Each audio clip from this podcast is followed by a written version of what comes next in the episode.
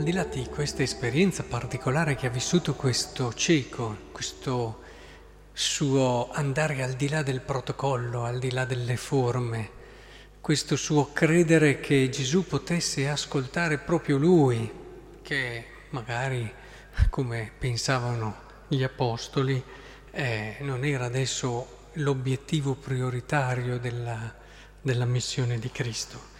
Quindi tutte queste esperienze, compreso il suo nuovo vedere, cercate di portarle nel cuore, perché io oggi vorrei invece sottolineare un altro aspetto che magari scivola via, però si dice questo alla fine, che dopo quello che Cristo ha fatto, lui cominciò a seguirlo glorificando Dio e tutto il popolo, vedendo, diede lode a Dio.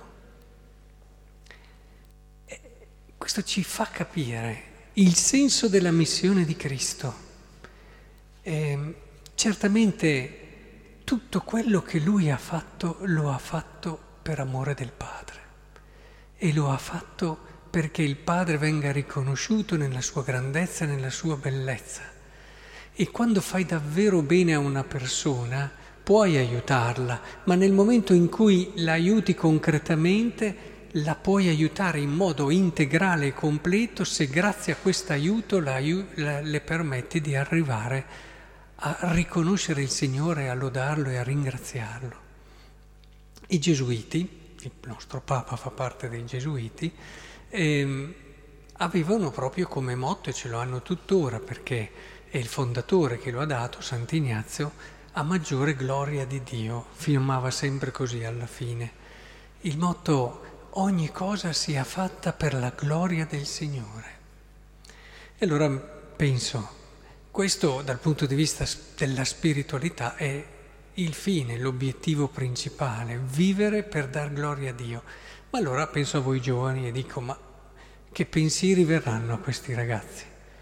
Che Dio è un po', come dire, e di quelli che ha bisogno di sentirsi lodato e allora, visto che ha fatto tutto, eh, fa sì che le persone diano sempre gloria a Lui e Lui si riempie della lode degli uomini. È forse così il nostro Dio? Vedete, non è lì il problema. Non è che Dio, Dio non ha bisogno di niente, non ha neanche bisogno della nostra lode. Però questa esperienza ci permette di vivere nel modo più grande e più bello che ci sia, cioè totalmente aperti ragazzi. Se voi vi chiedete perché devo vivere, qual è lo scopo fondamentale della mia vita, il cammino di fede vi porterà a comprendere che noi saremo veramente felici nella misura in cui avremo qualcosa di bello per cui vivere, che non siamo noi. Quando fate le vostre scelte adesso, Magari state pensando cos'è che mi può rendere felice, allora guardate le cose che vi piacciono, le cose che secondo voi cominciate a fare i vostri sogni, immaginate tante cose e dite beh se riesco a fare questo, quest'altra cosa, riesco a avere delle cose, fare anche affermarmi, eccetera. Ma molti di voi già cominciano, perché ne ho parlato con alcuni di voi e so che è così, a, a, sentire che è vero, sì, tante gratificazioni, tanti piaceri, tante... ma il cuore dell'uomo è fatto per altro e alla fine, dopo che ha sperimentato tante cose, però sente sempre un vuoto. E allora alcuni di voi mi dicevano, effettivamente è vero, nel momento in cui io faccio qualcosa per qualcun altro e do gioia a qualcun altro, ecco che comincio a sperimentare qualcosa di diverso, qualcosa che rimane, che era l'esperienza che fece a suo tempo Sant'Ignazio di Loyola e, e l'esperienza che ha fatto Santa Elisabetta d'Ungheria, quella che ricorda la santa che ricordiamo oggi. Lei aveva tutto, aveva tutto, poteva vivere la vita da signora, eppure ha sentito che c'era qualcosa di più bello, di più importante servire il prossimo, soprattutto chi aveva più bisogno. Ecco, questa apertura poi diventa completa nella misura in cui diventa apertura a Dio, perché scopriamo anche l'altra dimensione, cioè il fatto che, perché non basta, sapete, all'uomo amare, Voi provate ad amare tutta la vita a parte che non ci riuscirete in modo gratuito, perché se provate solo ad amare è poco.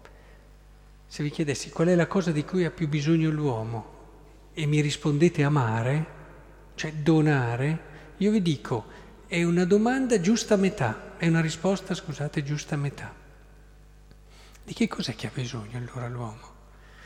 Qual è l'altra metà? Di sentirsi amato. Ci sono tutte e due queste dimensioni e se voi provate ad ascoltare il vostro cuore, ve ne accorgete che non basta amare per essere felici occorre anche sentire che si è custoditi nel cuore di qualcuno che ci ha voluto e desiderato tantissimo. Allora si diventa anche capaci di amare in modo gratuito o comunque di amare in modo libero. Perché se non ci si sente custoditi da qualcuno difficilmente si riuscirà ad amare in modo libero, perché ti manca la base su cui appoggiare la tua libertà cioè l'essere custodito. Ecco, allora nel momento in cui noi sperimentiamo questo, ecco la lode e la gloria a Dio. Quindi nel caso di Dio, il dargli gloria, per tornare al punto iniziale, il lodarlo diventa il modo per riconoscere il suo amore e quindi vivere donando. Quindi è la felicità completa. Per questo dar gloria a Dio non è che Dio lo esige per sé, che non ha bisogno, ma sa che è la nostra maggior gioia.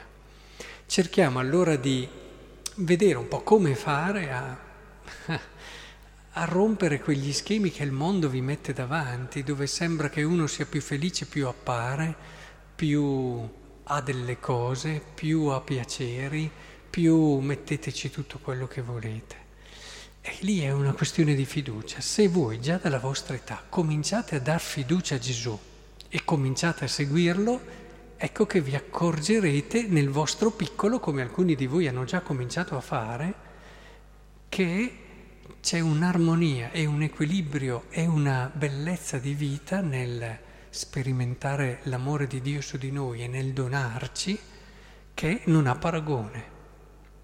Ed è per questo allora che fin da giovani è bene che impariamo a capire questo perché incontrerete tanti amici che vi sembreranno felici, non fatevi ingannare. Io sono stato un ragazzo come voi e per fortuna non mi hanno ingannato tanto perché poi alla fine eh, conoscevo bene i miei amici e vedevo che dietro tutto questo ridere, dietro tutta questa apparente gioia, molto spesso non c'era consistenza. E sono riuscito già da giovane anche ad avere dei bravi maestri che mi hanno aiutato a capire tante cose, però dopo ancora di più. Quando sono diventato sacerdote ho colto, perché li ho visti anche quelli che sembravano così contenti, quelli se non avevano dato solidità alla loro scelta e alla loro vita, quello che sembrava dopo un po' spariva. È inevitabile questo, dobbiamo dare quella solidità che è la solidità delle cose vere, già dalla vostra età ragazzi, già dalla giovinezza, perché è qui che si pongono i fondamenti di una vita riuscita. Ecco allora vi auguro davvero questo perché anche, anche per voi quello che abbiamo visto della gente, quello che abbiamo visto di questo cieco, lo sperimentare su di voi, l'amore di Dio, possa davvero portarvi a quella che è la cosa più bella, dargli lode e gloria in una riconoscenza eterna.